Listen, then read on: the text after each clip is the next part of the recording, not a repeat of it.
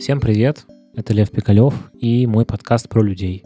И в этом подкасте я встречаюсь с разными людьми и говорю с ними о них. Говорю с ними о том, что их волнует, что их интересует, чем они занимаются и, самое главное, зачем. И сегодня у меня в гостях Алия Морозова. Алия занимается помощью тем, кто перенес перинатальную потерю. Привет, Алия. Привет. Расскажи, пожалуйста, о себе. Ну да, ты правильно сказал, я занимаюсь психологической поддержкой родителей, которые перенесли перинатальную потерю, и я помогаю пережить им горе. А что такое перинатальная потеря? Вообще перинатальная потеря — это потеря, ну, как бы около родов. То есть начиная от 22 недель беременности и заканчивая первым годом жизни ребенка. То есть это все входит в перинатальную потерю.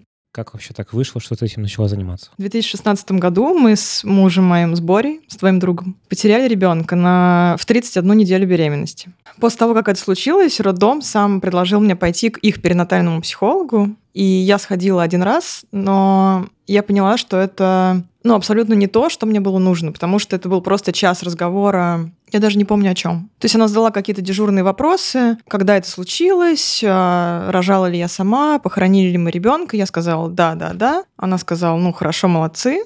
И как бы по сути это было все, что я получила от этого визита. И тогда я поняла, что... Ну, то есть я искала этой поддержки в интернете, я искала каких-то специалистов, которые этим занимаются. Я нашла их далеко не с первого раза. Вот. Ну, то есть очень тяжело у нас в России с этим. Сложно найти именно такого специалиста, который занимается конкретно этим. Ну, по крайней мере, тогда, когда это да, в 2016 году да. случилось с вами. Да, сейчас, конечно, уже больше возможностей. Тема все более и более становится открытой. И параллельно я изучала, как это происходит в остальном мире, в Америке, в Европе, в Австралии, в Новой Зеландии. Ну, то есть в основном благодаря Инстаграму, где я находила таких же мам, которые потеряли детей. И я видела, какую помощь оказывают им, и понимала, что у меня всего этого нет и не было, начиная там с роддома, да, и заканчивая сопровождением после.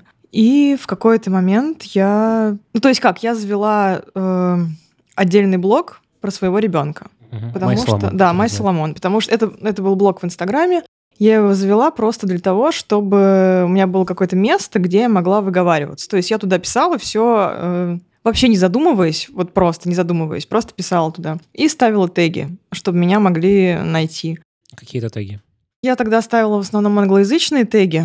Это stillborn, baby loss, pregnancy loss. И меня находили вот другие мамы не из России в основном. Потом я стала ставить русские теги, это потеря ребенка, потеря беременности. И, может быть, через полгода потихонечку стали приходить и российские тоже мамы. В твой блог, то есть уже да. там какое-то появилось общение? Да, появилось какое-то такое мини-сообщество, где мы могли об этом говорить. И в какой-то момент, может быть, спустя год-полтора, я поняла, что как-то так получилось. Оно причем я не поняла, как оно получилось. Получилось так само, что я больше не, не веду этот блог для того, чтобы помочь себе, потому что на тот момент я уже помогла себе с помощью то есть это как бы терапевтический эффект, который да, он, да. он оказал, а да. дальше это И вдруг получилось так, что оказывается, я уже помогала другим, потому что мне писали очень много сообщений, да, о том, что вот они нашли мой блог, и как он им помогает, и как, э, ну, в общем, то есть я поняла, что теперь уже то, что я пишу, помогает другим, не только мне. То есть фактически я занималась этим года полтора, то есть постоянно была в этой теме, изучала, как у других. Ну, то есть прям вот все, что вот в Инстаграме я могла охватить, мне кажется, я... То есть уже как бы и оказывала терапевтический эффект себе, и уже помогала? Ну, то есть как Но бы... это не было... Я не заявляла о себе так, что я помогаю другим. То есть я просто... То, что я писала, помогала другим. То есть я просто была мамой, которая потеряла ребенка, и которая вот своими постами и комментариями помогает другим мамам. Давай поговорим вообще о том, что это за проблема, потому что об этом, наверное, Немногие знают, что с этим сталкиваются много-много женщин по всему миру и в России. Какая-то статистика есть о том, сколько таких случаев происходит? Ну, у меня есть статистика потери беременности. То есть смотри, ну как бы официально, да, до 22 недель э, это считается потерей беременности, да, там после 22 это считается потерей ребенка. Но это все какие-то такие формализмы, да, которые я сама очень не люблю, потому что, ну, я прекрасно знаю, что там для мамы, которая потеряла ребенка там в 7 недель, например, это может быть точно такая же потеря ребенка, как для мамы, которая потеряла ребенка в 40 недель. Вопрос ее отношения и ее какого-то ну, личности. ее, да, то, того, как она это чувствует, поэтому для меня здесь я на самом деле не люблю вот это вот разделение, что это вот беременность, а это потеря ребенка. Ну, в общем, статистика да, говорит, что до 22 недель 25% беременности заканчивается потерей. И туда не входит еще то, что после 22 недель, да, потому что вот после 22 недель я не знаю статистику. Ну, то есть представь это еще, да. Ничего себе. То есть статистика на самом деле огромная. Но, насколько я понимаю, это, ну, эта тема не обсуждается. Ну, точнее, она как-то обсуждается, но не, ну, нет ощущения, что 25% женщин с этим Ну да, конечно. Даже когда я узнала эту статистику, я, ну, так прифигела, потому что даже я... Не ожидала. Не ожидала, да. А почему так происходит? Почему об этом не говорят и вообще... Наверное, это проблема в целом отношения общества, да, потому что когда, например, у женщины случается выкидыш, что она может слышать? Не плачь, родишь другого, ты молодая. Еще... Ты молодая, да, там, не знаю, да, это там ерунда со всеми бывает. Ну, то есть она слышит это, да, и... Преуменьшение вот этой проблемы. Да, и как ей, э, ну, кому ей выговариваться, да, как ей показывать, что, ну, это же ее ребенок, она ведь его ждала. То есть нет какого-то принятия, что ли. Не знаю, ну, мы с тобой на эти темы уже говорили до этого. И мы в прошлый раз, когда это обсуждали, мы пришли к тому, что, в принципе, наверное, это такое свойство человеческого там, сознания попытаться вот эти вещи, о которых сложно говорить, на самом деле, довольно очень эмоционально переживаемые вещи. Угу. и, ну, это, это такое свойство человеческого там сознания, и, и это все как-то преуменьшить и попытаться ну, отгородиться, отгородиться от этого, да, как бы, что со мной отгородить. такого не случится, и ну, да. На самом деле, мне очень в этом плане вот эту штуку объяснил мой друг. Ну, когда я столкнулась с этим, у меня в целом очень принимающее окружение. То есть ну, у меня практически не было каких-то людей, которые сделали мне очень больно своим обесцениванием. То есть их бы, они были, но их было довольно мало. Вот, но когда все-таки это случалось, я безумно переживала, но я просто не могла понять, как так как, как они могут так со мной разговаривать и говорить мне такие вещи. Вот. И мой друг Вася, которого ты знаешь, он сказал мне такую классную вещь. У него есть э, дочка, ей 4 года. Вот. И он мне, ну, тогда она была младше, и он мне сказал, представляешь, мне страшно даже вообще представить это. Потому что, когда я начинаю думать о том, что с тобой случилось, я начинаю представлять, что это может случиться с моим ребенком. Накладывать на, на свою да, и мне настолько страшно, что, ну, как бы происходит какой-то блок, да. То есть при этом как бы Вася был супер поддерживающим человеком. То есть он просто объяснил мне, как это работает в голове у постороннего человека. И благодаря ему, наверное, я перестала так злиться на тех, кто вел себя вот так, как он описывал. Ну, тут еще, да, важно, наверное, важно сказать о том, что на самом деле, когда происходит э, вот такая потеря, когда происходит смерть ребенка, с этим сталк- сталкивается не только женщина, которая, которая это случилось, как бы, но и ее муж, и ее семья, и ее друзья, и, не знаю, коллеги по работе. Конечно, в общем, все родители, ее, которые да. являются бабушками и дедушками да, все окружение. Ребенка. Да. И э, тут важно, да, то есть с одной, с одной стороны мы говорим о том, что типа вот 25% женщин с этим так или иначе сталкиваются, но вообще-то гораздо больше людей с этим сталкиваются, потому да, что да. вокруг этих 25% женщин есть еще э, куча-куча их близких и там родственников, друзей и знакомых. Раз, когда мы с тобой обсуждали перинатальные потери, мы говорили о том, что люди, которые сталкиваются с этим, их можно грубо поделить на две категории. То есть мама, которая с этим столкнулась, и ее окружение. Ну, не мама, а родители. Да, родители. Потому что про пап тоже да, как-то очень да, часто забывают.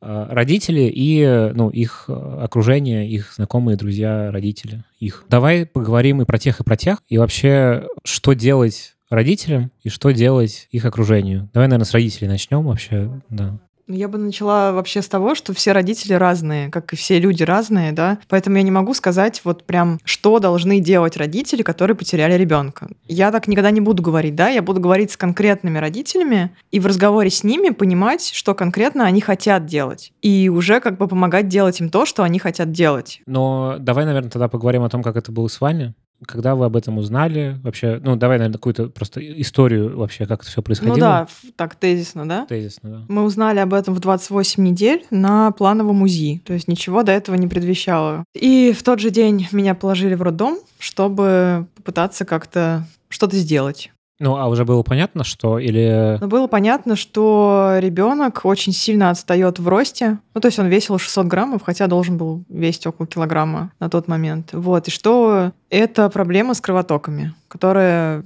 которые не выявили раньше. А можно было что-то с этим сделать? Если бы выявили Да. раньше, я очень, на самом деле, не люблю вот это «если». Потом еще даже, может быть, поговорим об этом, потому что все вот это «если» — это, ну, придуманная реальность. Может быть, можно было, а может быть, нет. Я не знаю. Ну, тут больше, наверное, вопрос какой-то статистический. То есть, э, Ну, то есть, когда, когда я и- спрашивала потом уже, да, у врачей, можно ли было бы что-то сделать, если бы это заметили раньше, они мне так и говорили, может быть, да, может быть, нет. Мгм. И это на самом деле самый, Нормальный ответ. самый нормальный ответ, да, потому что никто не знает. Мгм. Ну да, это, наверное, такой тоже э, такая ловушка для человека, который в этом может очень сильно закопаться. Ну да, что этом- могло бы быть, а что ну, в чем ты виноват. Ну, не знаю. вообще, да, в основном практически все через это потом проходят, так или иначе, через, через каждый через свои. А что было бы, если, ну, проходит.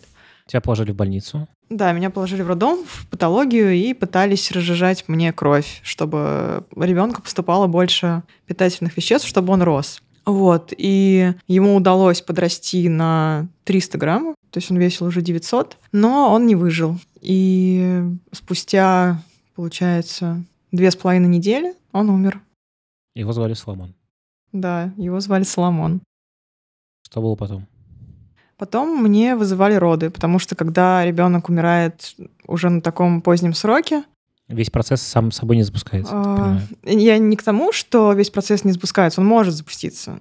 А, Я к тому, что не делают ни, кесар- ни кесарево сечения, ни каких-то других манипуляций. Просто когда это случилось со мной, я на самом деле не представляла, что будет дальше чисто вот физиологически, да, потому что я настолько, ну, не понимала, что вообще будет происходить.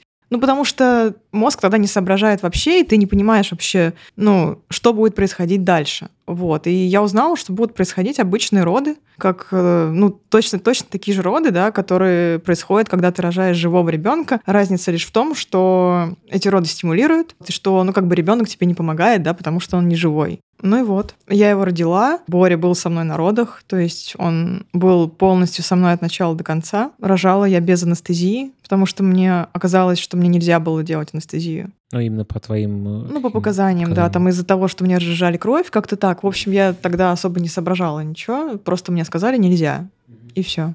Вот, и дальше я пять дней лежала в послеродовом отделении, где все лежали с живыми детьми, и потом меня выписали домой. Я просто сейчас поняла, что я как-то схематично это все описываю, как будто бы бесчувственно, да, но на самом деле просто если я сейчас, э, ну, во-первых, я не хочу разрыдаться, да, когда я все это вспоминаю, потому что если я сейчас начну в это погружаться, я разревусь. Мгм. Это будет не очень приятно, наверное, слушать. Вот, ну и во-вторых, я, наверное, сейчас даже как бы пытаюсь сделать это более таким схематичным, просто чтобы, ну, чтобы было понятно, что просто что происходило, чисто вот как это было, да.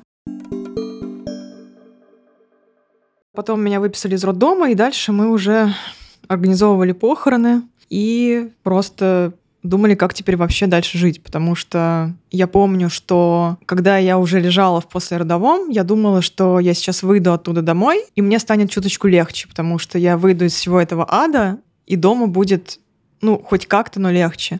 Но правда оказалась в том, что именно когда я вернулась домой, на меня как раз и Все и началось, на у самом меня деле. как раз, да, все и началось, потому что пока ты в роддоме, ты в какой-то такой, ну, как бы нереальной обстановке. Вообще все это, все, что это, все, что происходит, это было настолько нереальным. Плюс ты там все время занят, то есть тебе все время там берут какие-то анализы, приносят какие-то таблетки, да, там тебе приносят еду, ты ее ешь. То есть все время, да, все время что-то происходит. Тебя будет там в 6 утра, чтобы померить тебе температуру. То есть как бы ты находишься в каком-то странном состоянии. А именно когда я вернулась домой, я оказалась, ну, как бы в своей жизни, да, но это уже не была прежняя жизнь. Ну, и это не была та жизнь, которую ты думала будешь жить э, после родов. Да, потому деле. что, ну вот я, я помню, что я приехала домой, легла на кровать, и я просто не знала, как теперь жить? Что, что вообще я могу теперь делать? Как вообще? Где вообще смысл вот этого всего? Ну и в этом, наверное, и есть э, одна такая ключевая вещь, ну, связанная с перинатальной потерей, в том, что когда ты беременна, ты думаешь о том, что будет дальше, ты представляешь Конечно, себе да, это... ту жизнь, которая ждет тебя дальше с ребенком, как это все будет э, происходить. Да, да. И тут ты проваливаешься в какой-то параллельный совершенно. У тебя абсолютно разрушается картина мира, которая была у тебя до этого. И тебе нужно как-то с этим быть. Ну да, и поэтому как раз все привычные способы поддержать другого человека очень странным образом работают Конечно, в этом случае, да. потому что они все принижают твое состояние. Ну, обесценивают. Обесценивают. да. Хотя, ну, понятно, что человек, который это говорит, он не хочет обесценить, он хочет помочь. Что происходило дальше? Как ты начала из этого состояния выбираться? У меня было очень, как я уже сказала, принимающее окружение, которое...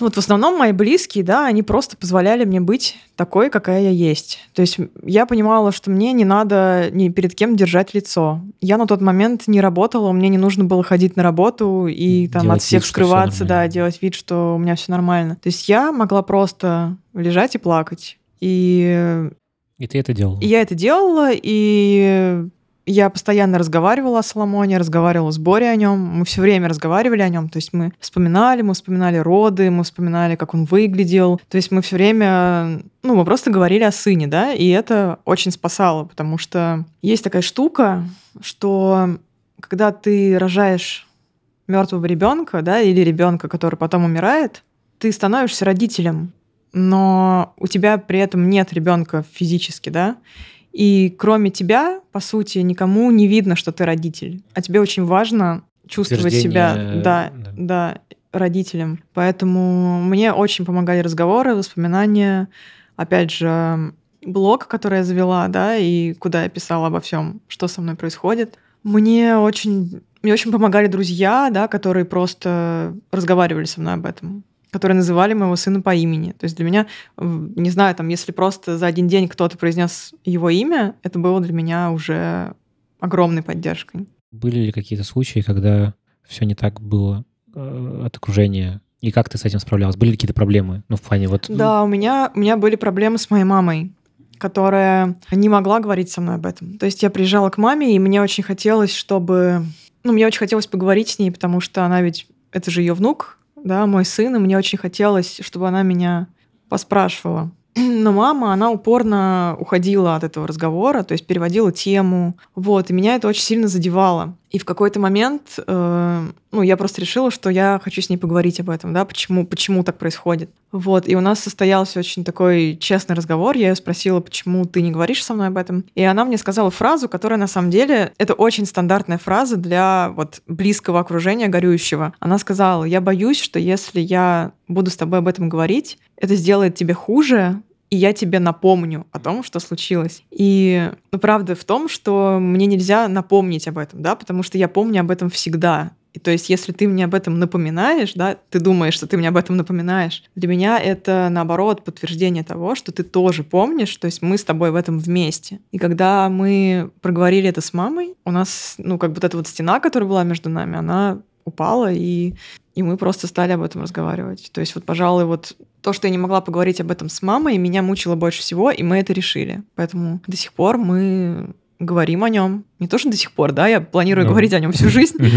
Вот. эм, И все нормально у нас с этим. Ну, то есть, на самом деле, конечно, это звучит так, что тебе везло с окружением очень сильно, на самом деле. Да, да, конечно, потому что уже сейчас, да, там спустя два года и девять месяцев, я знаю очень много историй, когда там чуть ли не, ну вот женщина, допустим, которая потеряла ребенка, идет и навстречу идет какой-то ее знакомый, он просто переходит на другую сторону дороги, потому что, потому что.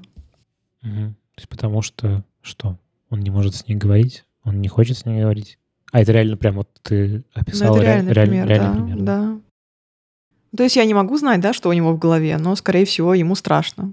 Но дело в том, что когда ты человек, который переживает горе, у тебя нет сил думать о том, почему другие так себя ведут с тобой. Это я сейчас могу тебе, да, объяснить, почему другие так ведут себя. Потому что им страшно, потому что им невыносимо, потому что у них не было такого опыта, потому что они не знают, что сказать. Мгм. Но Боятся когда- сделать хуже. Боятся сделать... Там, на самом деле, куча, да, объяснений, почему люди так себя ведут. Но когда ты тот человек, который переживает горе, у тебя просто нет, у тебя нет ресурсов, да, у тебя нет сил это понимать. Поэтому, к сожалению, очень многие отношения заканчиваются после того, как человек переносит такое, такое горе.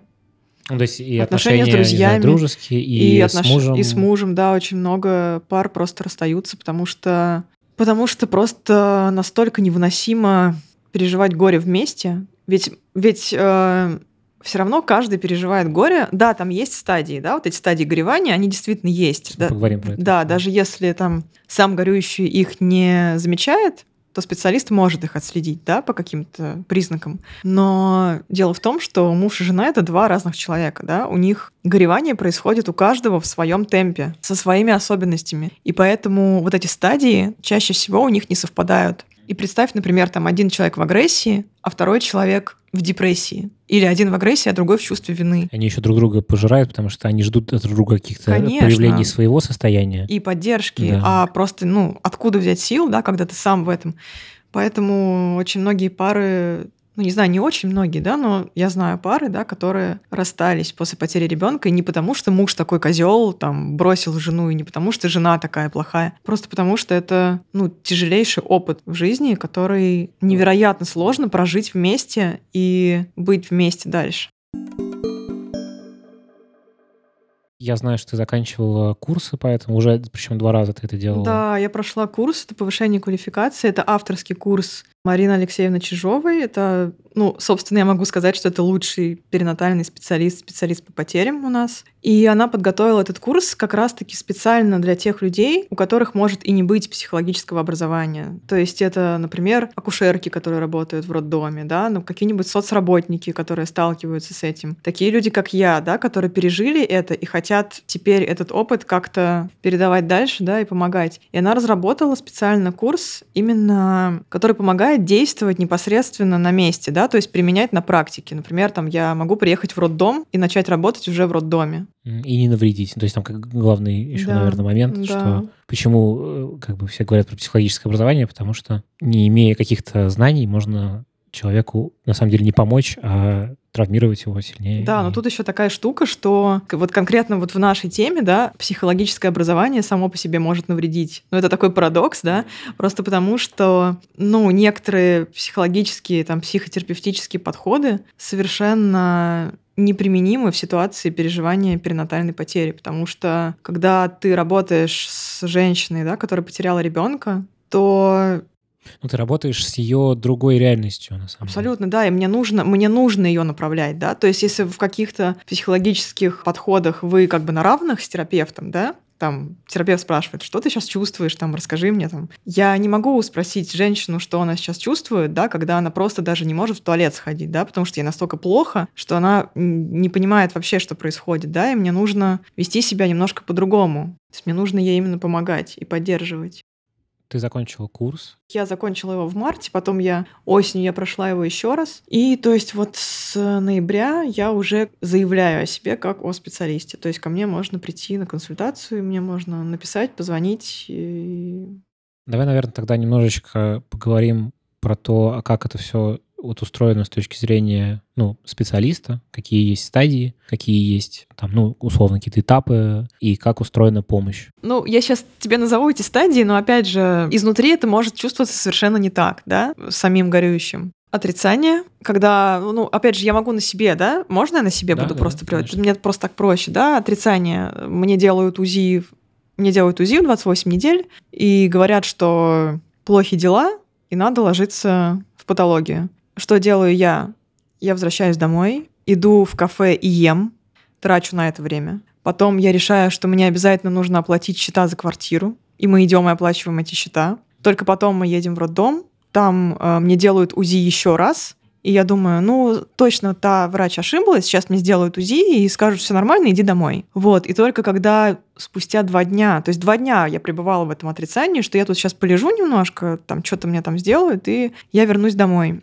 И только когда мне спустя два дня другой уже узист в роддоме сказал, что ребенок может умереть, вот он был первый, кто сказал мне это прямо, до меня начало это доходить. И то, даже после этой фразы я писала мужу, слушай, давай ты сходишь вместо меня на курсы для беременных, ну, потому что мы с ним вместе ходили на курсы для беременных. И я ему сказала, давай ты сходишь, там запишешь, потому что я потом вернусь, и, ну, как бы, чтобы мы не пропускали занятия. И он пошел и записывал. То есть это как бы такая стадия отрицания, когда ты говоришь, этого не может быть. Ну, как бы ты пытаешься жить в той реальности, которая была до этого момента. Да, ну потому что психике нужно какое-то время, чтобы адаптироваться к тому, что происходит. И вот, вот это вот этого не может быть. Это то время, которое ей нужно, чтобы, чтобы вообще понять, что происходит. Что происходит дальше? Дальше происходит стадия агрессии или аутоагрессии, у кого как. А что, чем отличается агрессия от аутоагрессии? А, ну, а, просто агрессия, она направлена вовне, Угу. Аутоагрессия направлена на себя. на себя. У меня был вариант аутоагрессии, то есть чувство вины, а, когда я винила себя, свое тело, что я не смогла, я не выносила, я ужасная мать. Ну, то есть вот это все, оно у меня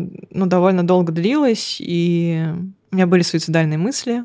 Ну, а если это агрессия, направленная вовне, то это может быть там, это врачи его убили, там, это, это там, ну, может быть, на мужа там направлено, ну, на, на кого угодно, на, даже на самого ребенка может быть направлено. То есть как только она не, ну, не проявляется. Вот. Дальше происходит стадия торга. На стадии торга ты как бы еще, ты вроде бы уже понял, что произошло, но ты еще живешь немножко вот в этой параллельной реальности. То есть вот там очень такие показательные есть лингвистические штуки. Ты ну, как бы ты, я, да, я очень часто себе говорила, вот если бы я обрати, там, если бы мне, если бы у меня заметили проблему раньше, его можно было бы спасти. Там, если бы я не согласилась на, на то, чтобы меня там держали под капельницами, а мне бы сделали кесарево, вот тогда он был бы выжил. И, ну, вот всякие такие, если бы то есть, когда ты как бы находясь уже в той реальности, которую ты да, вроде я уже как, как бы все еще, я все еще ты вот, к ней обращаешься. Да, я все еще представляю, как могло бы быть, если бы. Ну там на самом деле много э, признаков этой стадии, но вот это просто она очень ярко, показательно, очень показательно, да. То есть, если ты видишь, то ты примерно понимаешь.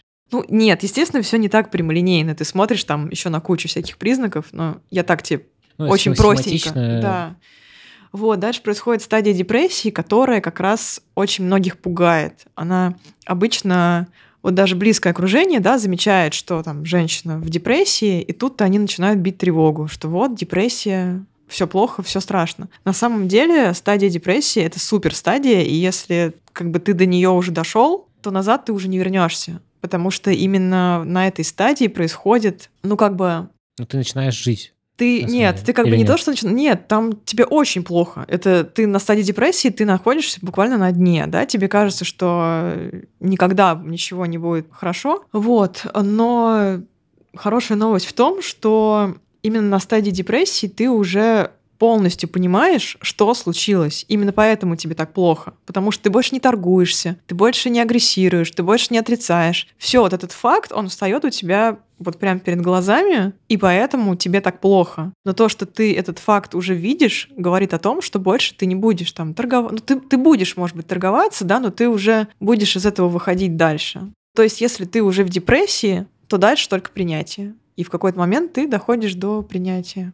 А принятие уже это, ну, то есть... Принятие это, что да, у меня был, был ребенок, он умер. Ну как, вот как, как я, я мама, да, как я ощущаю принятие, да. То есть, если там раньше я думала, это все было мне дано для чего-то, это все было, это все было каким-то замыслом для того, чтобы я что-то поняла, да, вот как я раньше думала, то сейчас я понимаю, что нет, в этом не было никакого высшего замысла, в этом не было какой-то божественной идеи или там, ну, чего-то такого, да, дети просто умирают, такое, такое правда случается, ну, как да. Люди. В принципе, и, люди умирают. Да, и мой ребенок умер, и я принимаю его таким. Я принимаю, что мой ребенок умер, я люблю его, я его мама.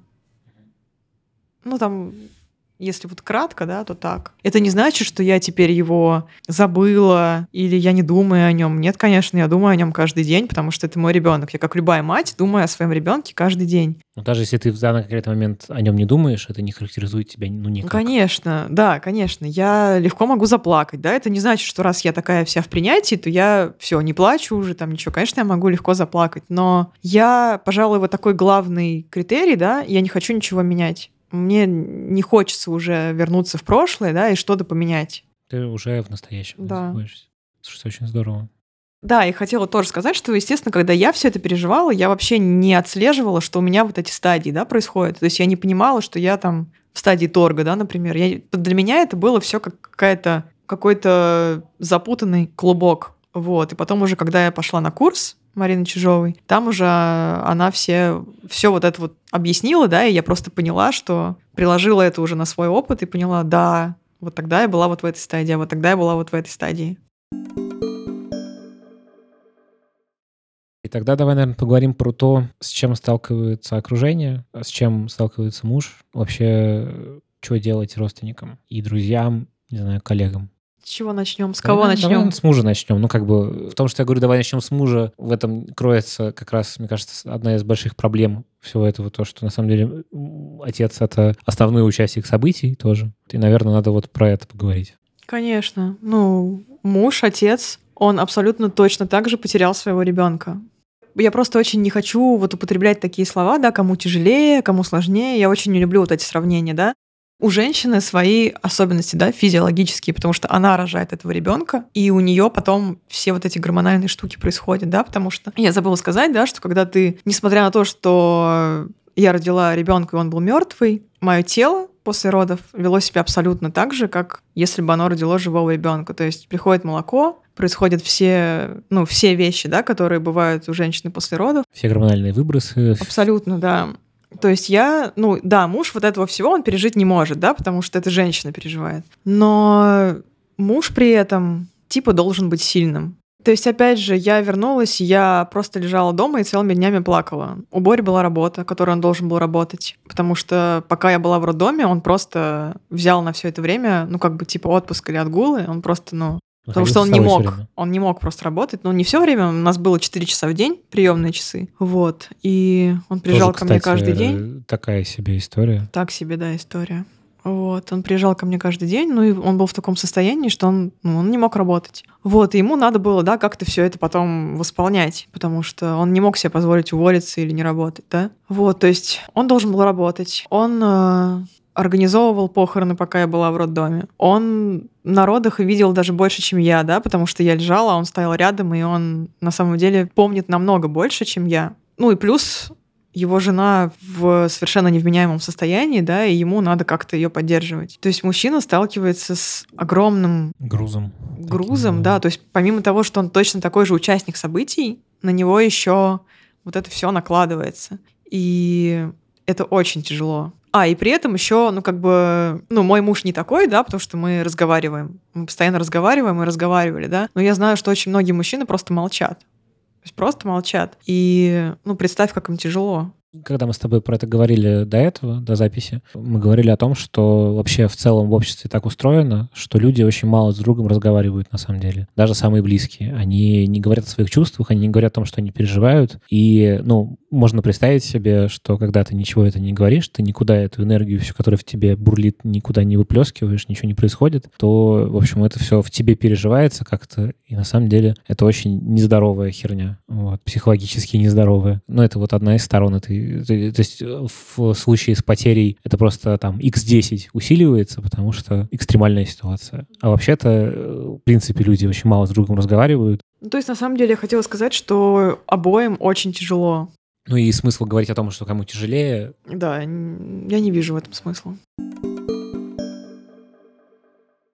Давай тогда поговорим про окружение, про родителей, я имею в виду там про бабушек, дедушек, про друзей, знакомых, коллег на работе. В общем, то, где женщина оказывается после того, как она выходит из роддома и попадает в свою привычную жизнь.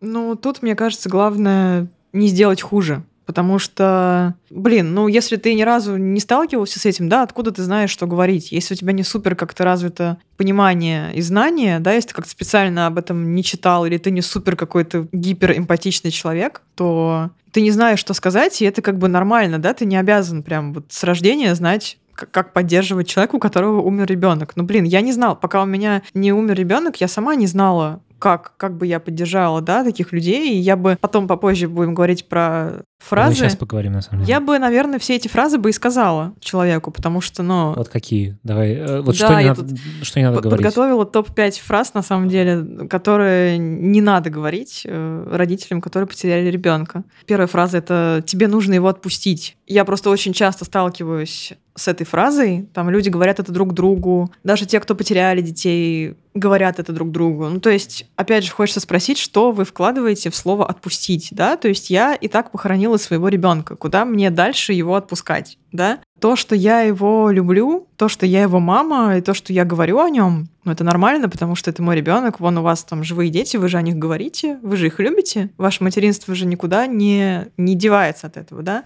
То есть вот это вот отпустить мне, меня очень раздражает. Ну это туда еще тоже, тоже э, вот умирает у себя, не знаю, там мама, папа, дедушка. Ты же о нем помнишь, ты же его не, Конечно, не отпускаешь ты его. помнишь, ты вспоминаешь какие-то там истории, какое-то время, которое вы провели вместе. Опять же, там с ребенком, который не успел даже пожить, у тебя даже этого нет. То есть у тебя есть беременность, у тебя есть, может быть, какие-то вещи, которые ты успел купить, да? То есть какие-то маленькие-маленькие воспоминания, и это очень ценные воспоминания. Вот. Дальше это вот то, что у нас э, любят говорить врачи, это, ну, родишь другого, да? Ну, может быть, рожу другого, да, но это же будет другой ребенок. Это же не значит, что ну что это как бы э, должно почему-то заменить тебе. Конечно, но, но опять же, да, мне просто не хочется гнать на врачей, потому что мне врачи говорили эту фразу, ну каким-то образом, не знаю, я тогда чувствовала, что они не желают мне зла. Ну, то есть тогда как-то я почувствовала, да, что ли, что, ну, потому что мне врач говорит, ты родишь другого, да, а сама ревет. Как бы врач плачет и говорит мне, что я рожу другого. То есть я понимаю, что она сочувствует мне на самом деле, просто говорит мне вот эти слова. Потому что, ну, никто ее не научил, да, как сказать иначе.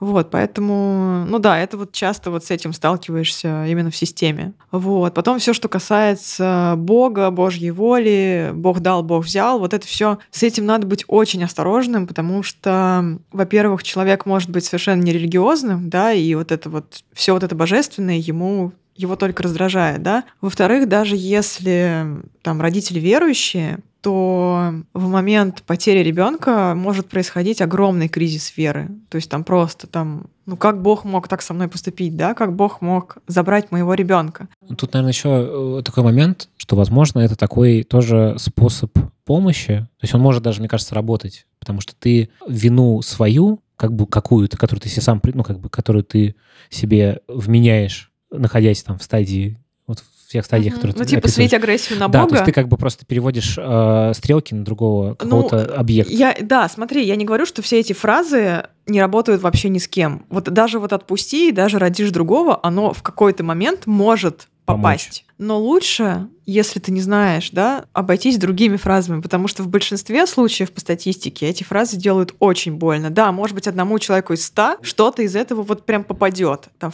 вот он окажется именно в том состоянии, когда там родишь другого, будет для него ресурсом. Да, я, я могу родить еще ребенка, да, я, там, у меня еще есть будущее, да, но, но в, в большинстве целом случаев это будет... Не нужно, да. да. Вот, опять же, наша любимая фраза «все будет хорошо», которую просто все очень любят говорить, и я ее говорила раньше. Да, опять же, откуда ты знаешь? Да, ты мне можешь гарантировать, что все будет хорошо? А когда?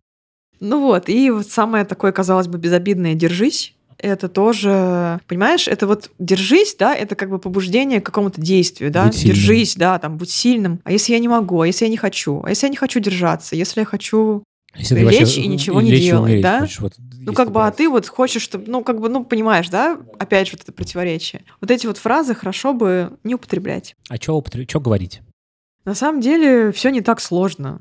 Как бы можно сказать, э, я с тобой, да, я рядом. Если вообще не знаешь, что сказать, да, можно так и сказать, я не знаю, что сказать, но я бы очень хотел тебе как-то помочь. Там, скажи мне как. То есть человек уже, возможно, и сам переключится вот в эту деятельность и скажет да, тебе. Да, да, как... очень часто так и бывает. Вот, я тебе очень сочувствую.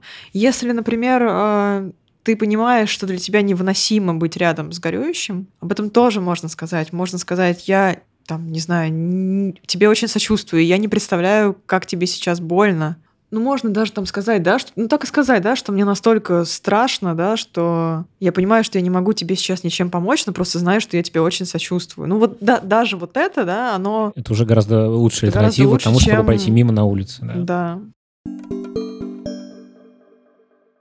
Да, поговорили про окружение. Еще есть такой момент, что люди на работе сталкиваются с тем, что э, там у их коллеги что ну, там случилась утрата такая. А что можно делать коллегам, в идеале позвать психолога, в идеале позвать специалиста по потерям, да, чтобы специалист приехал и и помог и, всем. И помог всем. Да, вот это просто идеальный сценарий. Да, вот, кстати, важный момент. Мы не проговорили, что на самом деле специалист, он помогает не только там родителям, которые пережи, переживают утрату, а еще он помогает конечно. среде. Да, да, конечно. Помогать Можно и так, да. То есть специалисты могут вызвать и те люди, которые, ну, окружение, да, оно точно так же может вызвать специалиста.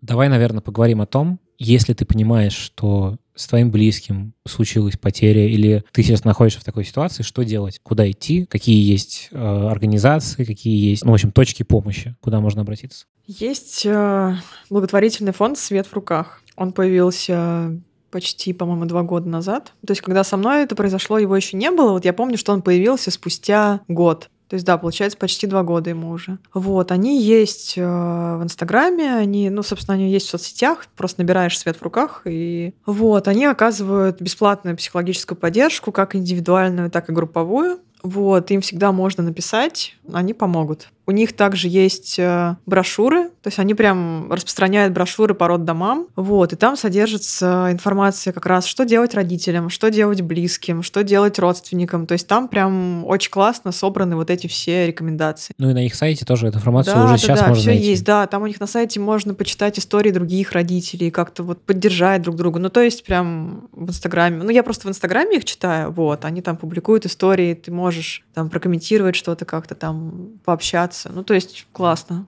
Есть сейчас появился тоже еще один фонд «Те, кто рядом». Они совсем-совсем новые. Они как раз и помогают тем, кто рядом с горюющим. То есть у них тоже сейчас э, практически там каждую неделю происходят бесплатные встречи с психологом. Туда могут приходить и родственники, и друзья. Ну, то есть они там делают тоже анонс в своем инстаграме. И ну, тоже очень классные. Я была уже на двух их встречах. Мне очень понравилось. Очень такая хорошая, теплая атмосфера. Вот. Опять же, есть э, Марина Чижова, которая очень помогла мне. Ну, то есть я, я же как бы в какой-то момент я дошла до нее. То есть я нашла вот ее, и я пошла к ней на консультацию. Это как раз было... А, то есть ты как к ней, как... как э... Да, как к специалисту я попала к ней. Это было как раз, знаешь, когда, когда мне казалось, что я уже вроде бы ну, как бы в принятии, да, и я стала задумываться о следующей беременности. И вот тут ты меня накрыло так, что я... Ну, то есть я перестала спать вообще. То есть я месяц практически не спала. Я это была страх, как... я так понимаю. Или что, это, что это страх, да, страх новой беременности, страх, что все повторится. То есть вот это все, оно просто завладело мной полностью. И там через месяц такого состояния я поняла, что я просто больше не могу, потому что мне я не могу ничего, потому что мне плохо, я не сплю, я в тревоге, у меня опять начало там болеть все по очереди в теле. Вот, и я нашла ее, и она, ну, просто меня спасла, она мне очень помогла, вот. И, собственно, уже потом я пошла к ней на курс уже учиться. Ну, и еще можно обратиться к тебе. Можно обратиться ко мне, да. Расскажи о том, что ты делаешь. В общем, твоя деятельность к чему сводится. Ты рассказала про Инстаграм-блог. Да, Инстаграм я продолжаю вести. Я сейчас, ну, как бы могу, ко мне можно записаться на консультацию. Плюс я устраиваю встречи для родителей, которые потеряли детей. Это, это бесплатные встречи, это просто дружеские посиделки. Мы бронируем стол в кафе, ну и просто приходим, да, там едим что-то, каждый там платит сам за себя и все. То есть это не, какая-то, не какое-то платное мероприятие с платным входом. Вот. И это для и для мам, и для и пап. для мам, и для пап. То есть сначала были только мамы, потом пришел один папа, потом пришло двое. То есть сейчас у нас, ну, три, три папы примерно вот каждую встречу приходят. И это очень классно. То есть у нас обычно ну, от 10 до 15 человек. Раз в месяц это происходит. Мне специально хотелось, чтобы это были именно не встречи с психологом, где каждый приходит, садится в круг и рассказывает свою историю, а мне хотелось, чтобы это были именно дружеские посиделки, да, потому что мне самой этого очень не хватало. И вот как вообще все это началось, я говорила тоже с одной мамой, которая потеряла ребенка, и она мне сказала, вот как было бы классно, если бы вот были бы такие встречи. И я говорю, слушай, ну, у меня была уже аудитория какая-то в Инстаграме, я говорю, слушай, а давай я напишу пост, посмотрим, может быть, кто-нибудь вообще соберется. И я написала пост, и нас собралось, по-моему, 12 человек. Первую встречу для меня это было просто, я не ожидала. Я, как присутствующий при э, возникновении этих встреч, я могу сказать, что Алия очень сильно волновалась, я боялась. очень волновалась. На грани панической атаки. Абсолютно, да. Я помню, что там за час до встречи я уже хотела просто развернуться и уехать домой, так мне было страшно. Вот, но все прошло настолько тепло и здорово, и это стало теперь нашей доброй традицией. Вот у нас будет скоро предновогодняя встреча, где мы будем, у нас будет тайный Санта, мы будем там подарки друг другу дарить. Ну, то есть мы настолько уже ну, как бы сдружились, да, то есть есть люди, которые ходят на каждую встречу. Но вы ждете новых людей. Конечно, да, у нас каждый что... раз практически приходит кто-то новый, мы добавляем его в наш общий чат встреч, где мы общаемся в перерыве между встречами, да, вот, и да, я очень, я сама очень люблю эти встречи, потому что, ну, они потому что они классные, мы просто сидим, и на этих встречах мы можем быть вот такими, какие мы есть, да, то есть это не то, что мы сидим и 7 часов плачем. Нет, да, мы можем плакать, но мы точно так же сидим ржем, не знаю, там, пьем вино, обсуждаем какой-нибудь фильм, да, там, а через 5 минут мы обсуждаем детские гробы, например, да, и это то, какие мы на самом деле, да, и мы можем не стесняться того, какие мы есть. Я хочу тебе задать два последних вопроса в этом интервью. Скажи, пожалуйста, ты счастливый человек? А можно развернуто ответить? Да. Я не постоянно счастливый человек. Я бываю счастливым человеком, я бываю несчастным человеком. Но то, как я бываю сейчас счастливой, очень отличается от того, как я бывала счастливой до того, как у меня появился Соломон. Потому что сейчас, когда я испытываю счастье, я настолько испытываю его на полную катушку, у меня не было такого раньше, да, потому что, ну, я пережила такую историю, да, такое потрясение, и у меня сместились какие-то ориентиры, что ли, или понимание. Ну, в общем, каждый раз, когда я сейчас испытываю радость или счастье, или когда мне просто хорошо, я настолько ярко это чувствую, ну, потому что я просто знаю, да, что это все может в любой момент закончиться, потому что я знаю, что, блин, дети умирают, люди умирают, завтра там ты можешь умереть, я не то, что думаю об этом постоянно, да, но просто поскольку я прошла через это знание, я его прочувствовала на себе, да. Ты начала ценить как-то это Да, я, в принципе, более... теперь знаю, что бывает. Ну, как бы я вроде и до этого знала, что там люди умирают, что случается. Но когда это происходит с тобой, это все таки блин, другое. И просто сейчас я мега ценю свои счастливые состояния. И последний вопрос. А зачем ты делаешь то, что ты делаешь? Очень крутой вопрос, потому что если бы ты мне его задал, например, полтора года назад, когда я ну вот только начинала там, понимать, что я помогаю другим, и мне хотелось делать это, да, я бы тебе ответила, что я хочу изменить мир. Я бы действительно так ответила, потому что тогда я думала, что я должна изменить мир, потому что я понимаю, что все не так, я знаю, как должно быть, и я хочу все это изменить. То есть сейчас, спустя годы, спустя несколько лет, я понимаю, что, наверное, все-таки мир я не изменю, но я могу делать то, что я умею делать, да, и делать то, что я делаю хорошо и что мне дает ресурс. И, наверное, поэтому я это делаю. Просто потому, что я хочу это делать, мне нравится это делать, я умею это делать. Круто. Спасибо тебе большое, Илья. Я очень рад, что я с тобой знаком, и рад, что, в общем, это интервью состоялось. Спасибо тебе. Спасибо тебе большое. Спасибо. Пока. Пока. Это был еще один выпуск подкаста про людей и его ведущий Лев Пикалев. Я очень рад, что мне удалось взять это интервью. И открою секрет. Этот подкаст случился именно из-за того, что я захотел взять интервью у Алии Морозовой. Потому что мне кажется, что она делает очень-очень важные вещи. И я очень рад, что наконец-то нам удалось поговорить. Ссылки на фонды, на курс Марины Чижовой, на блог Алии Морозовой я приложу к описанию этого подкаста. Большое вам спасибо, что послушали. Если вам понравилось или не понравилось, оставьте отзыв, зайдите в iTunes, поставьте оценку или напишите мне в личные сообщения, потому что это помогает продолжать и делать подкаст дальше. Большое вам спасибо. До следующего выпуска. Пока.